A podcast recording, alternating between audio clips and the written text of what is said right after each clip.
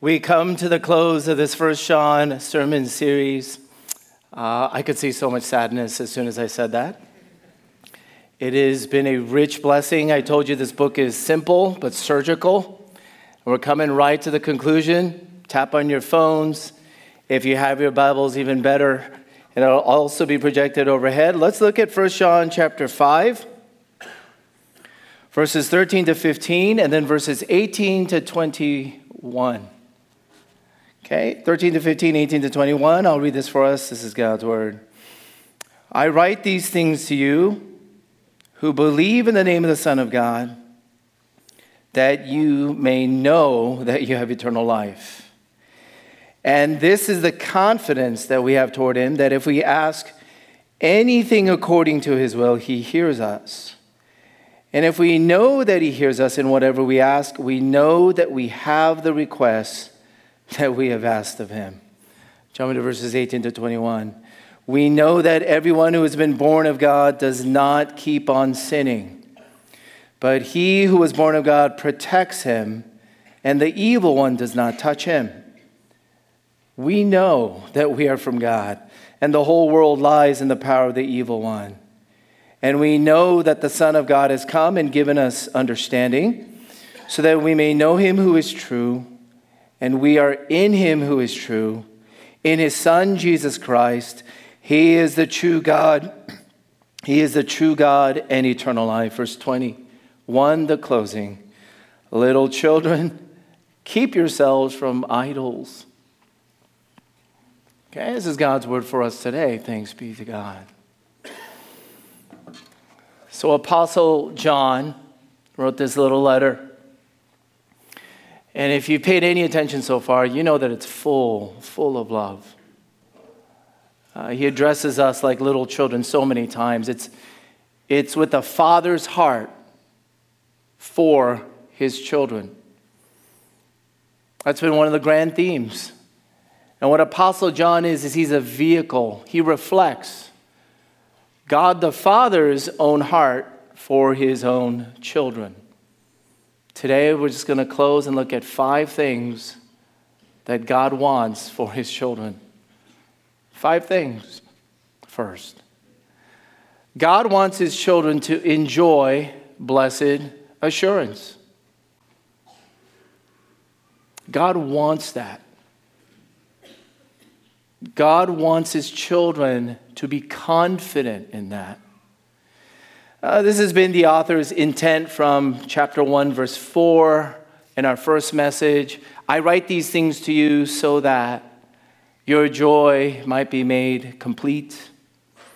So, if anyone is wanting to be joyful, anyone want, wants their joy to be increasing, anyone wants even find joy to begin with, this is the book for you. And this intent of the author now comes to the conclusion here in telling us how. John wrote these things so that you and I could experience and feel the completion of joy. Here's how you get it in knowing certain things and having blessed assurance. Blessed assurance. Uh, so far, this book, I think, is ideal in offering tests or conditions through which you can figure out whether you are a Christian or a child of God or not. I can't think of many of the books that may filter through that. So if you have questions about this or struggle through it, please go back to this book. We're open to all questions. No pastor here does not welcome any interest or inquiry about your spiritual story or condition or questions or problems. We love that. But so far, this book has offered critical tests. If you are a child of God, synonymous with Christian, is that number one, you'll be obeying, obeying his commands. Second, you'll be loving, loving one another. John is the book that says you cannot say that you love God, you cannot say that you love Jesus, but you are separated, uninvolved with, hating on, withdrawing from, and not being serving in a local church. You cannot say that you love God, but you're not loving one another. The signs, the marks of children of God is that they have family likeness. So you obey, you are loving, and of course, third, you're overcoming sin. or you're overcoming the love of this world, and you're overcoming the evil one who controls this present world. Now, when we get to this passage, it's a very different kind of purpose.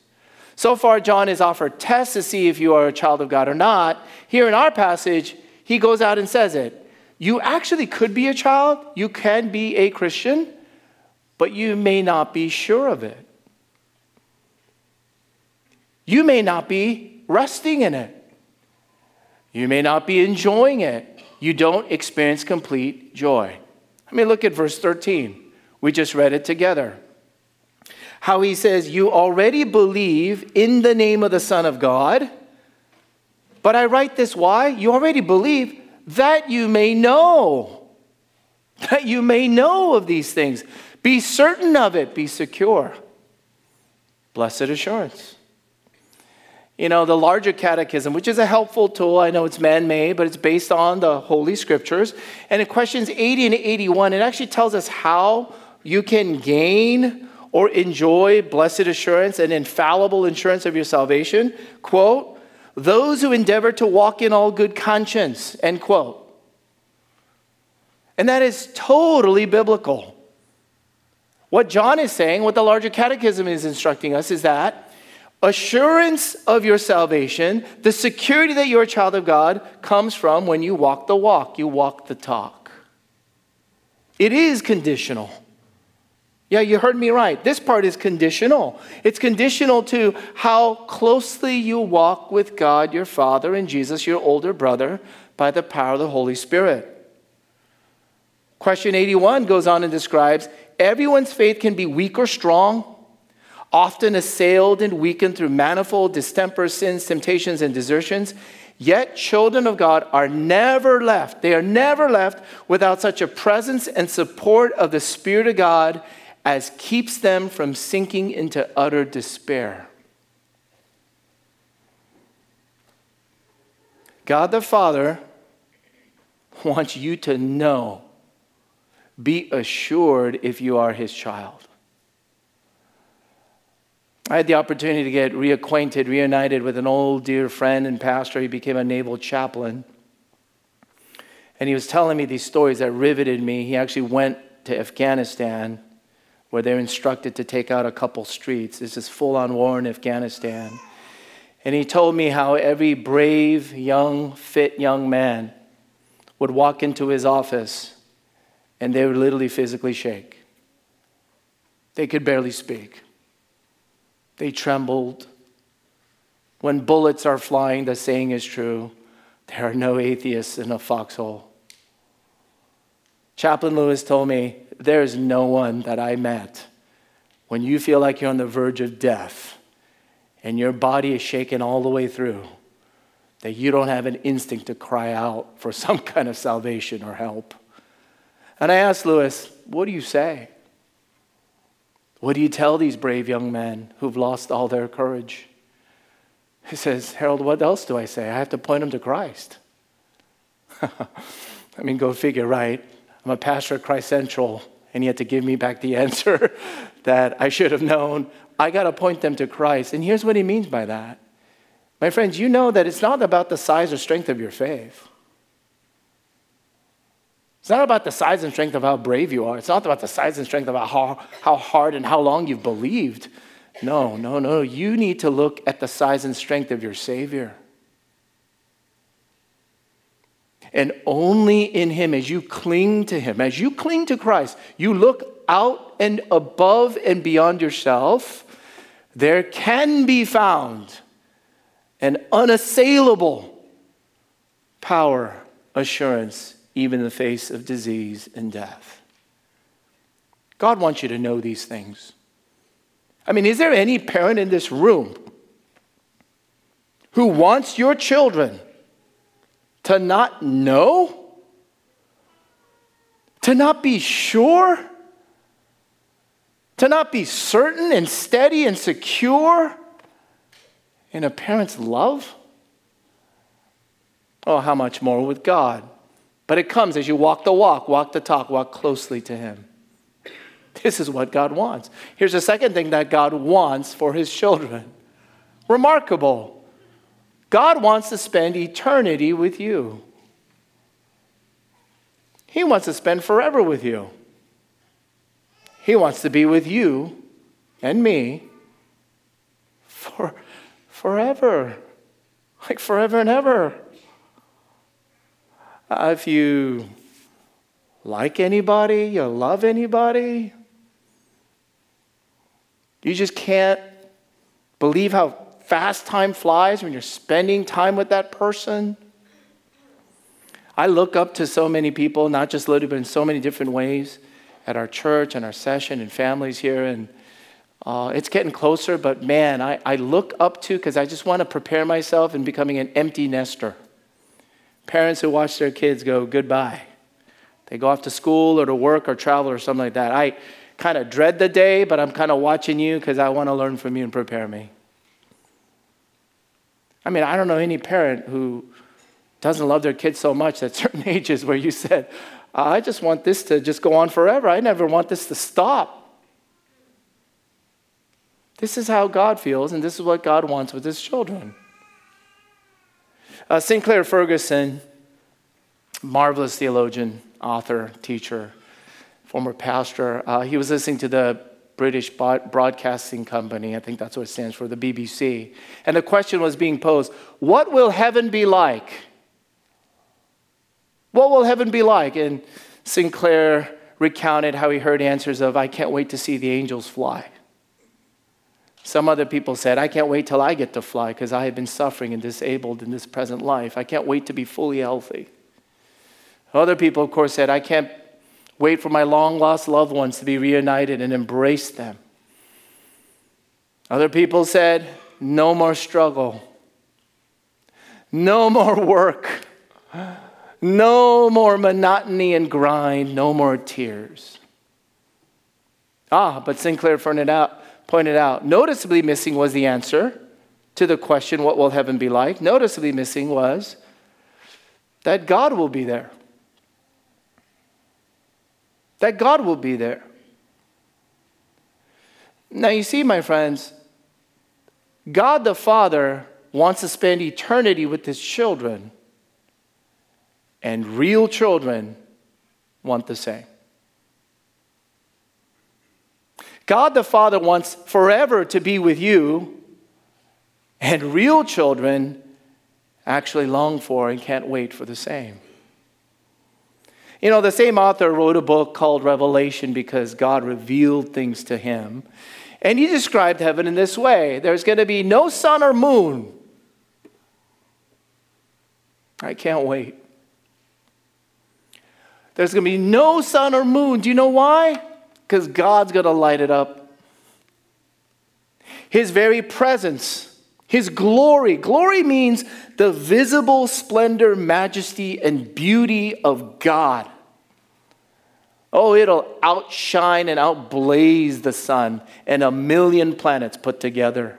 That's going to be our sight. No sun or moon because the glory of God will shine. That's what we're going to see. How will it sound? What will heaven be like? What is it going to sound like? John tells us there's going to be a chorus, thousands upon thousands of people singing praise and honor and glory to a lamb who was slain, Jesus Christ. That's referring to Jesus Christ. Now, here's my point, my friends. If God being there, blazing in all of his glory, and you're going to be surrounded by all these people singing in worship to Jesus who was slain for our sins. If that's not heaven to you right now, it's not going to be heaven to you then.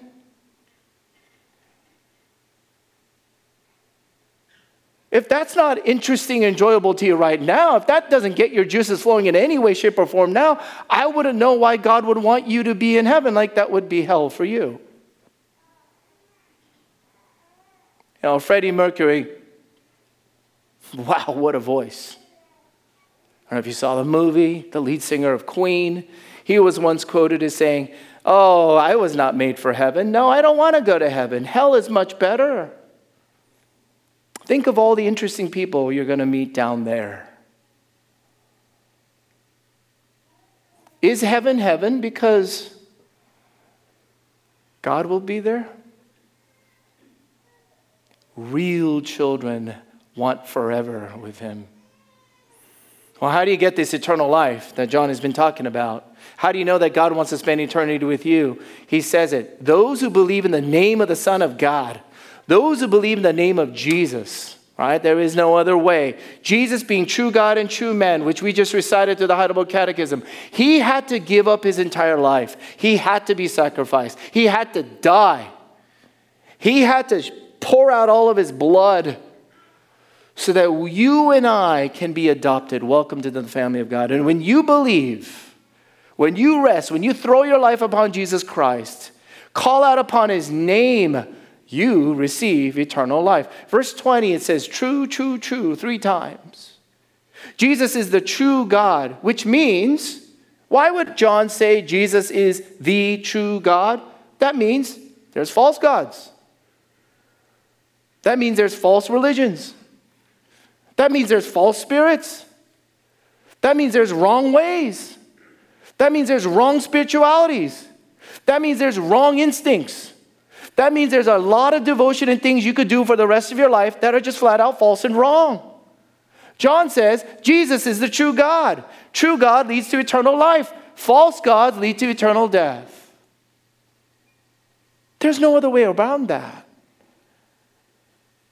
God wants if you are his child, that you may know, blessed assurance. And God wants to spend forever with you.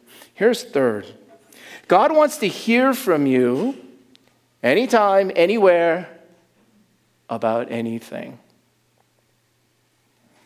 God wants to hear from you anytime, anywhere, about anything.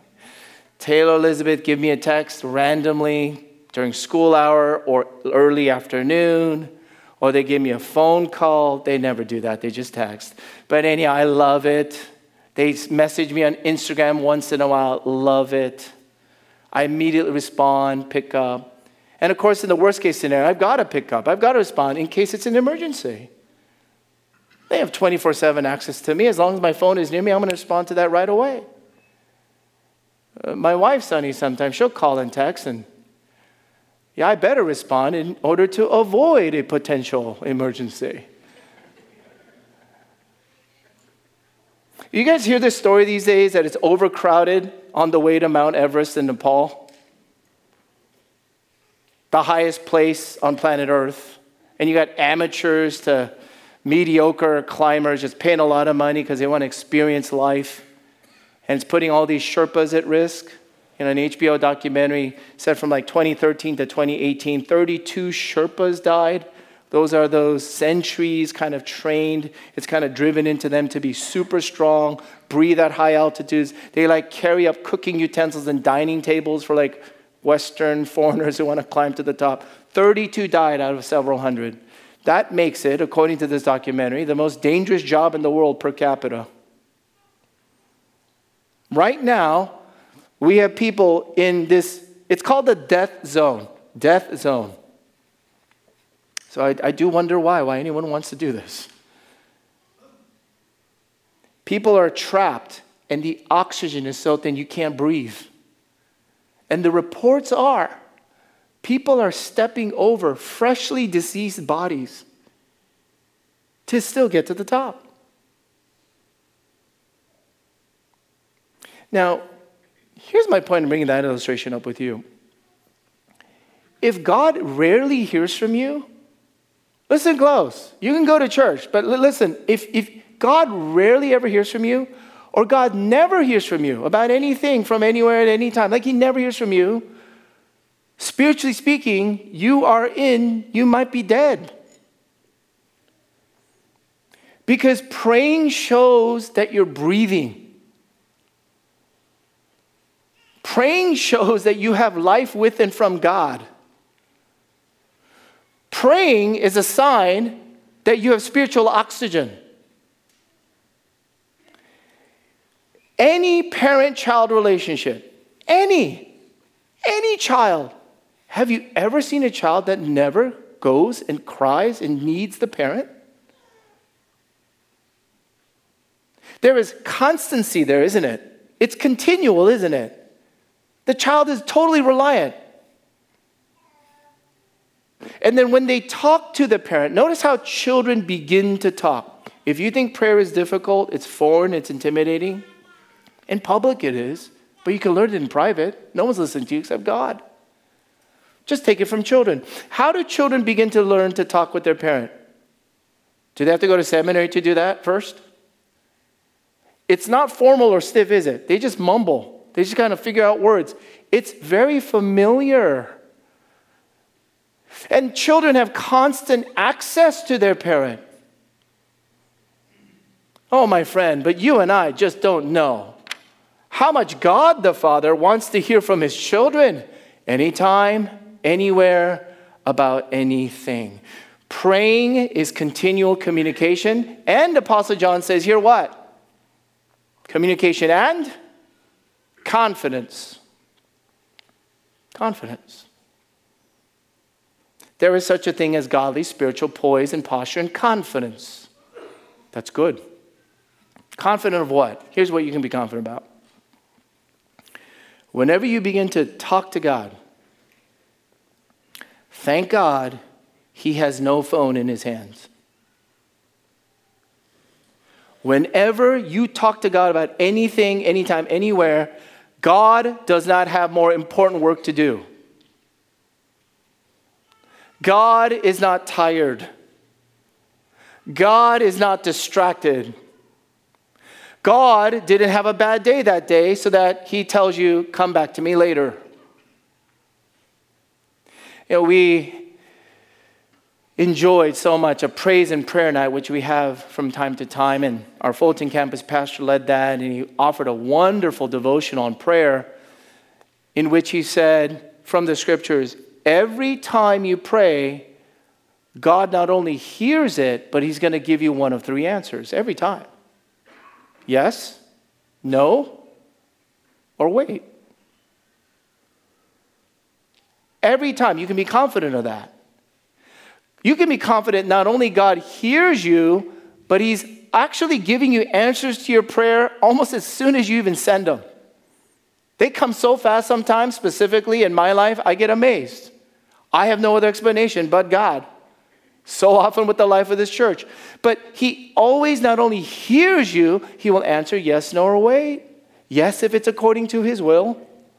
No, if it's totally against His will and it will ruin you or wait. It's just not the right time.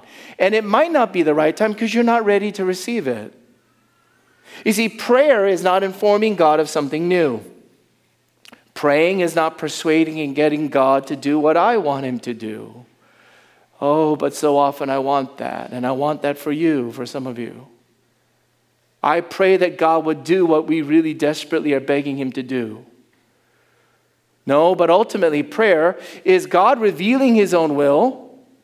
And if God is infinitely good, infinitely loving, and infinitely wise, stay with me here. If God is infinitely good, loving, and wise, then I don't know why we would ever want to change His will. Like ever no matter how it looks and feels at the present moment. God in prayer is showing us what His will is for us, and then He's changing and strengthening you and me according to His. God always wants to hear from you, and He will always answer you every time. And you'll always have a yes. You'll always have a yes if you get changed and strengthened to pray according to his will. Jesus Christ, the perfect, perfect own Son of God, the only begotten Son of God, prayed, Father, please, please, I don't want to die. I don't want to suffer. Take this cup from me. Is there any other way out? God came back with a no. But when God came back with a no, listen, my friends, don't bypass this part. When God came back with the no, God strengthened and changed in Jesus, in a sense, to go through and accomplish the Father's will. As brutal as it was. God wants to hear from you. He wants to hear from you, and He answers it every time. Well, this makes me think, then, just tracing back. Um, do you know how many unanswered and rejected prayers I should be thankful for?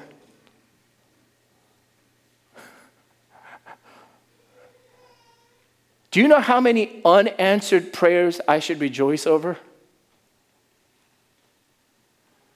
Do you know how many seasons and times I was so impatient? I said, God, why can't you just give me that right now? That in the waiting and in the next season, when God did something different or gave me exactly what I had asked for 10 years, that I turn around with my limited, foolish mind and start to figure out, hmm, that was much better. This is what God wants for his children. He wants you to have blessed assurance.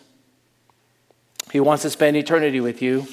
Third, he wants to hear from you all the time. Here's fourth God wants to change you. Oh, he does. Because he loves you, he wants to change you for good and for his glory. Uh, verse 18 describes those who are born of God. Verse 19 and 21 says, people who are from God are the children of God. And then verse 20, it says, those who have eternal life. It may sound like three different descriptions of three different groups. They're not, it's all the same group. All different descriptors for Christian people or the children of God. And all of these verses are comprehensive and complementary. It's sweeping in their images. You need all three, they're all interlocked. In other words, all three areas of your life need to be changing, or you're not Christian. Let me say that again. You shouldn't just be changing in one or two or three aspects. All are interlocking, all are vital because when God comes into every, anyone's life, his change is total and sweeping too. What does he change? Oh, let's work backwards. In verse 20, verse 20, here's what we read. If we can get the next slide, verse 20. And we know that the Son of God has come and given us understanding. See, he gives you a new mind. He changes your minds.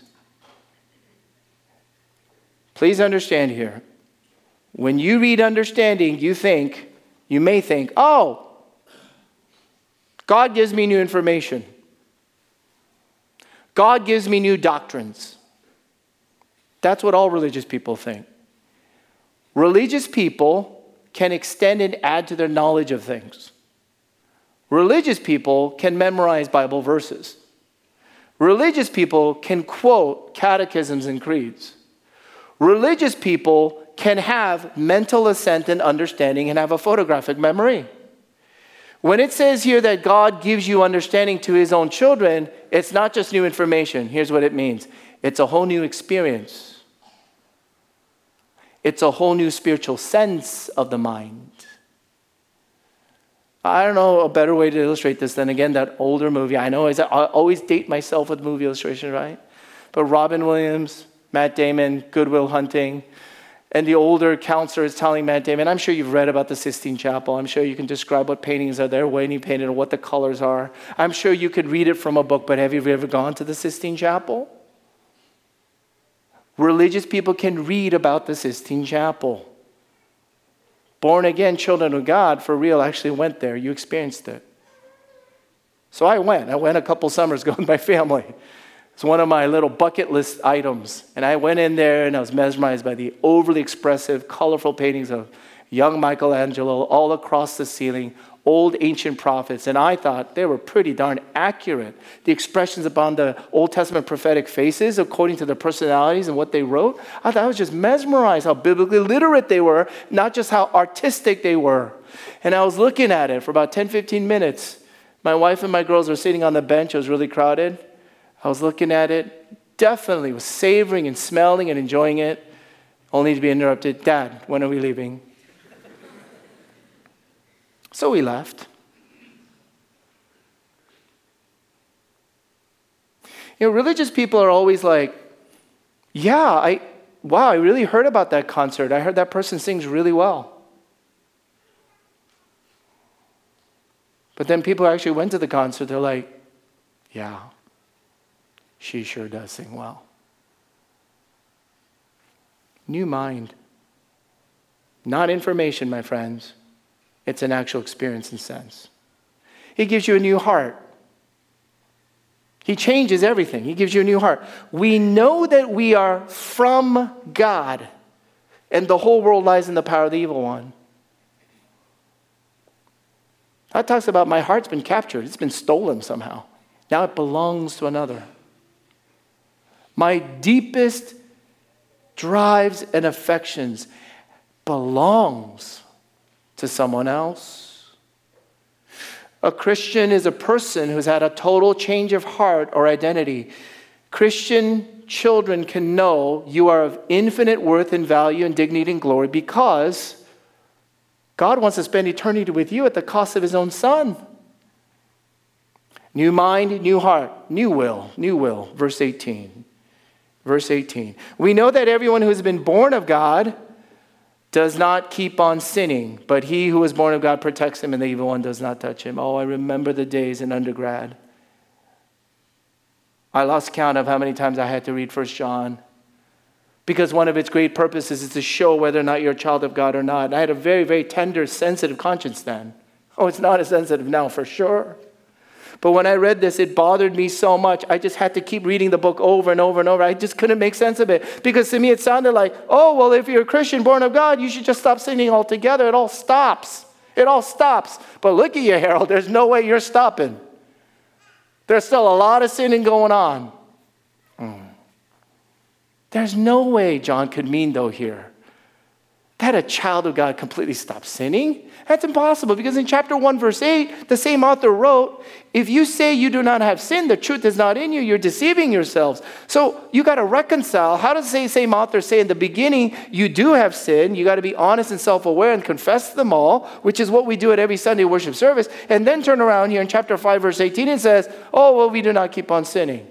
Well, that's a present progressive verb.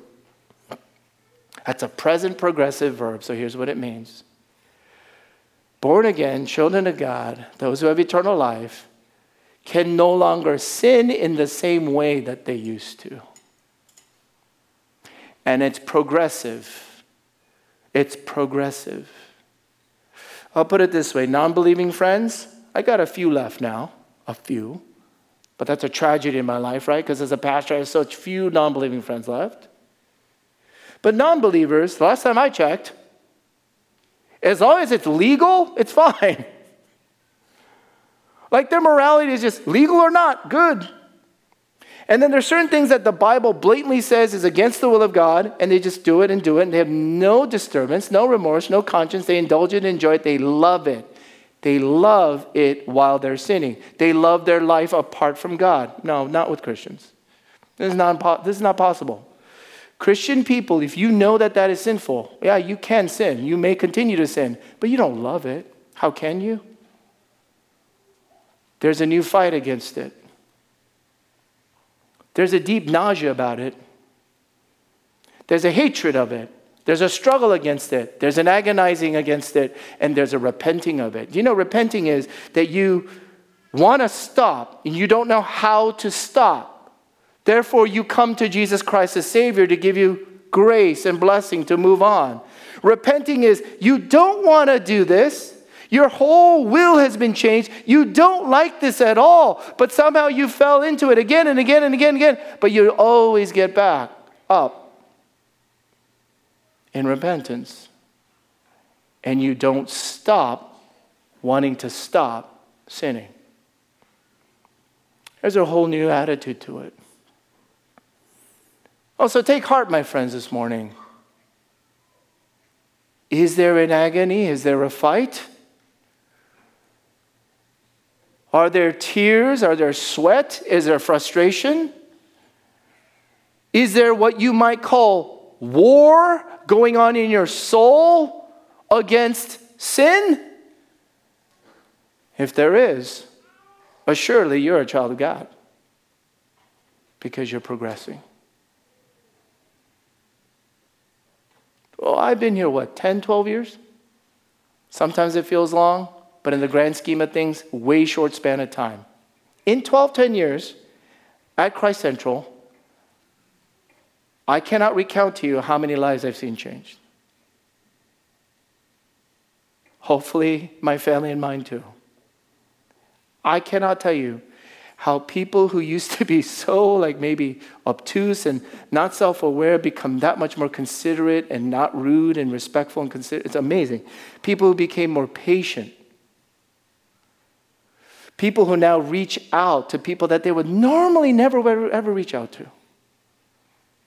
People being delivered from over anger, hyper anger, constant anger, just reacting emotionally in anger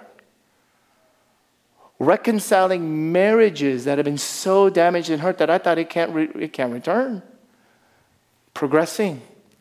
Progressing. This is how God changes us. And then Apostle John goes on to say, But he who was born of God protects him, and the evil one does not touch him. I'll tell you ultimately how you progress. It's because you're protected.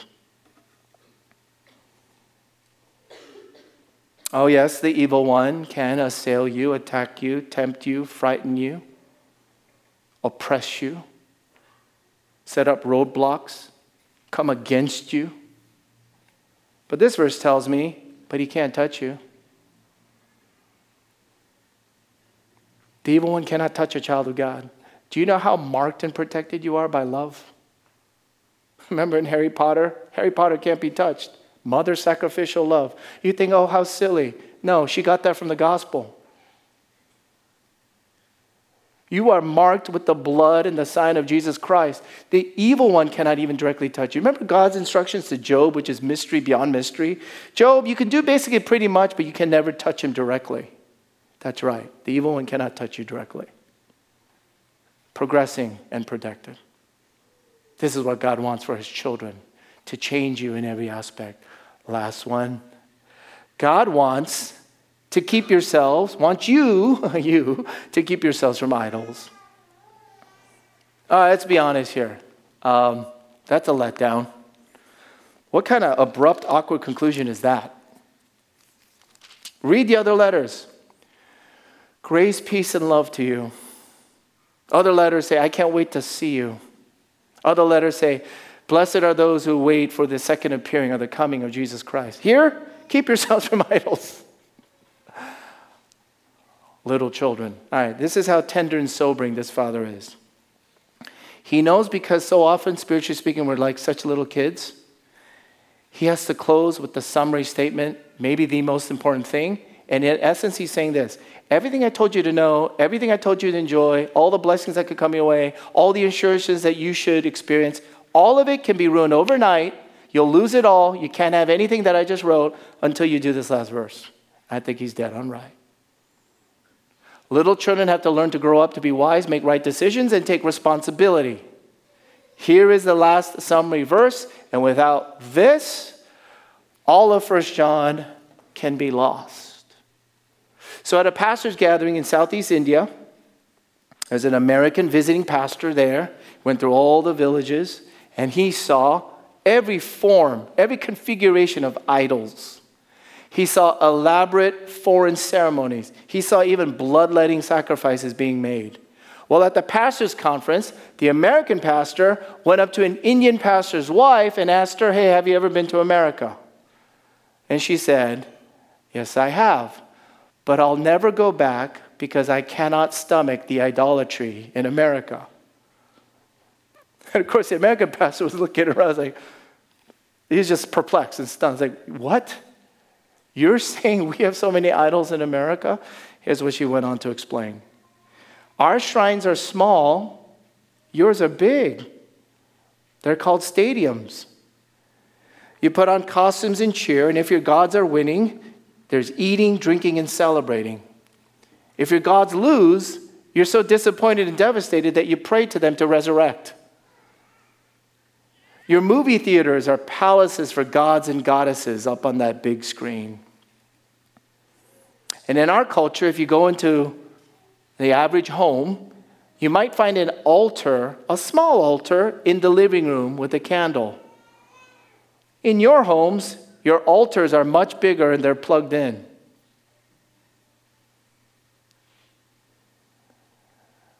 Oh man, we're so good. I'm so good. At pointing out idols in other people's cultures and other people's lives but mine.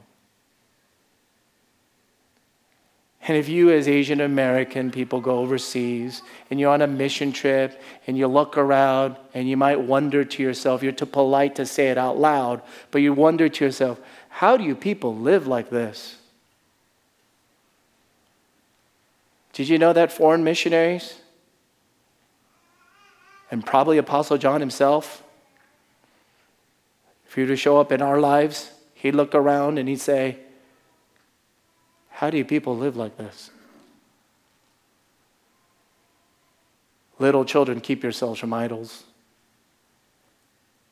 Idols cannot take away your eternal life. They cannot undo your beloved status as a child of God. They cannot, you cannot lose your salvation. Oh, but they can devastate.